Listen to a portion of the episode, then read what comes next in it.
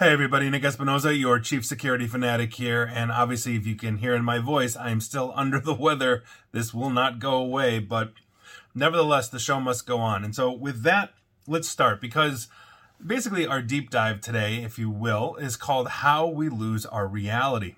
And I think this is actually an important one because if you didn't know, we lie to ourselves on average four times a day. It's usually harmless one more donut won't kill me. You know, that, that tends to be the type of things that we tell ourselves in order to get instant gratification. We also lie in order to procrastinate, to convince ourselves that we can achieve something we most likely can't. So, for example, the Olympic runner in the lane next to Usain Bolt has to convince himself that he is indeed the fastest man in the world, despite the evidence to the contrary literally warming up next to him. So, without that extra push, though, we wouldn't really have a chance. And that's part of it. And so, what happens when we lie to ourselves based on misinformation and disinformation?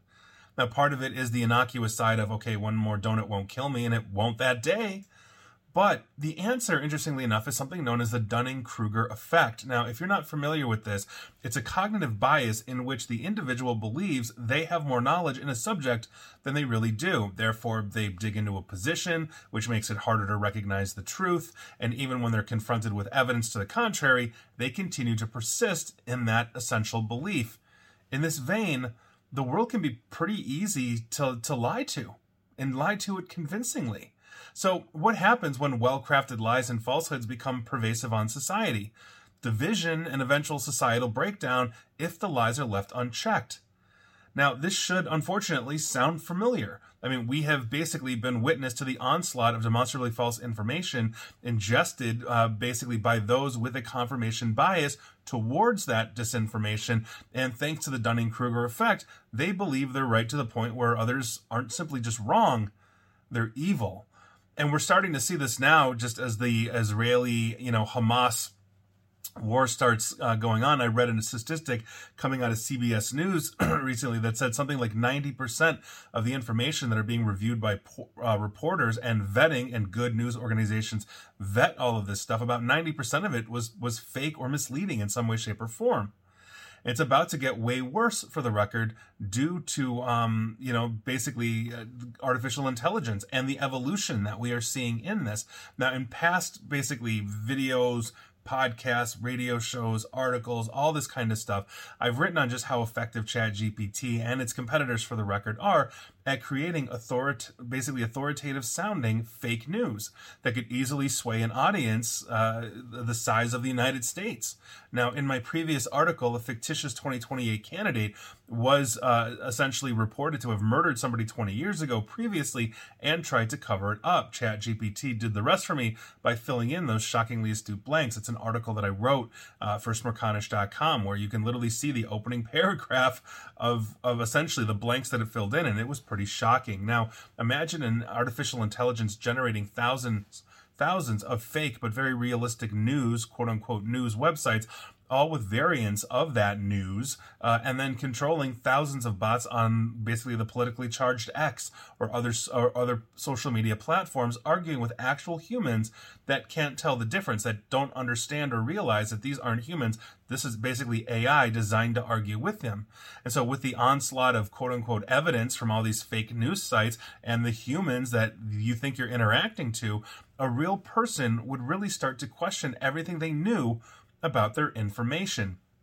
This is essentially the portents for the 2024 election. And now this is only one tool in the disinformation arsenal because we are evolving our technology to make it worse deep fakes are finally to the point where they cannot distinguish, uh, basically be distinguished from fact for fiction for a lot of people. And the war right now that's going on in Gaza is essentially showing us that way. Now, going back to that previous example, now think about that that fake fictitious 2028 presidential candidate that claims, uh, or the claims have been that he he murdered somebody 20 years ago and hid the body. All fake news. But basically, on top of it, you've got let's say the the his his supporters questioning their support, and along comes a damning video that clearly shows his car and his face from 20 years previously. That candidate who I just called Smith is caught dragging a body from his trunk, rolling it over a cliff, and then driving away. It's all artificially generated, but it's so realistic that it even has Smith's accurate expressions, his gait, a voice that is indistinguishable from the actual human. Depending on his political affiliation, the other side media, the other side's media ecosystem is going to explode all over the world. And despite repeated denials, Smith, essentially the candidate, is tarnished within hours actual fact checking news performs its due diligence, and the next day, or maybe the day after that, they put out reporting that proves it's false. But it doesn't matter because the other side is going to scream cover up anyway, and many of his supporters are not going to be updated on this. And so here we are. And if you don't think this can happen, feel free to ask Tom Hanks. Because recently, an alleged dental plan company used an AI likeness of this famous actor in their advertising. Mr. Hanks publicly had to claim that this was an unauthorized AI version of himself. How many of his fans, in passing, didn't get that memo, if ever? And that's what we're talking about. And that's an innocuous thing, basically. But Tom Hanks isn't hawking dental insurance plans. But if you saw that, you'd be like, oh my God, Tom Hanks is hawking dental insurance plans. It was very realistic. Deepfake technology is so good now that it's even being used to de-age actors so effectively that Tom Hanks of this example also said that people wouldn't care if an AI version of himself kept making films after his death. And why not? I mean, eh, they've got his mannerisms, his gait, his voice, you know, his comedic sense of timing, perhaps, if the AI is that good. I mean, people are already falling for literal fake news broadcasts. If you didn't know, earlier in 2023, uh, Chinese intelligence created Wolf News. This is a news network, quote unquote, that was purely AI generated. The initial video news starring AI generated humans was slightly crude, to be fair, though they've obviously improved that dramatically. Since then, we've had an entire year of improvements. Wolf News obviously taking a pro China position on everything is exactly what is at stake here. As the technology improves, humans are less able to discern fact from fiction. From an information warfare standpoint, this is only going to get worse. So, what is stopping, for example, like a far right authoritarian movement from generating a news broadcast and saying whatever they want? They could include intertwining, though obfuscated themes of racism, fascism, and more into basically a more, and injected into a more moderate public zeitgeist without really being checked. And we are seeing those kinds of things as well, just pervasive in society at the moment. Would anybody notice? And how many would start leaning, let's say, in this case, further right on the political spectrum or further left if the left did it in some way, shape, or form? Because this information simply made sense to them. It confirmed their bias. Dunning Kruger effect. This is how we lose our reality. We all know somebody. We all know somebody, and whether it's a close relative, a friend, somebody on the periphery, but we all know somebody that believes something completely out there, like Tupac Shakur is alive and living at the Illuminati Hotel on the moon. Now imagine a thousand times more people falling for this, and they're all eligible to vote. QAnon followers did not start as crazy as QAnon has gotten right now. It's escalating news that's fake, slowly turning them more and more extreme. And they were able to branch out and basically get the yoga community.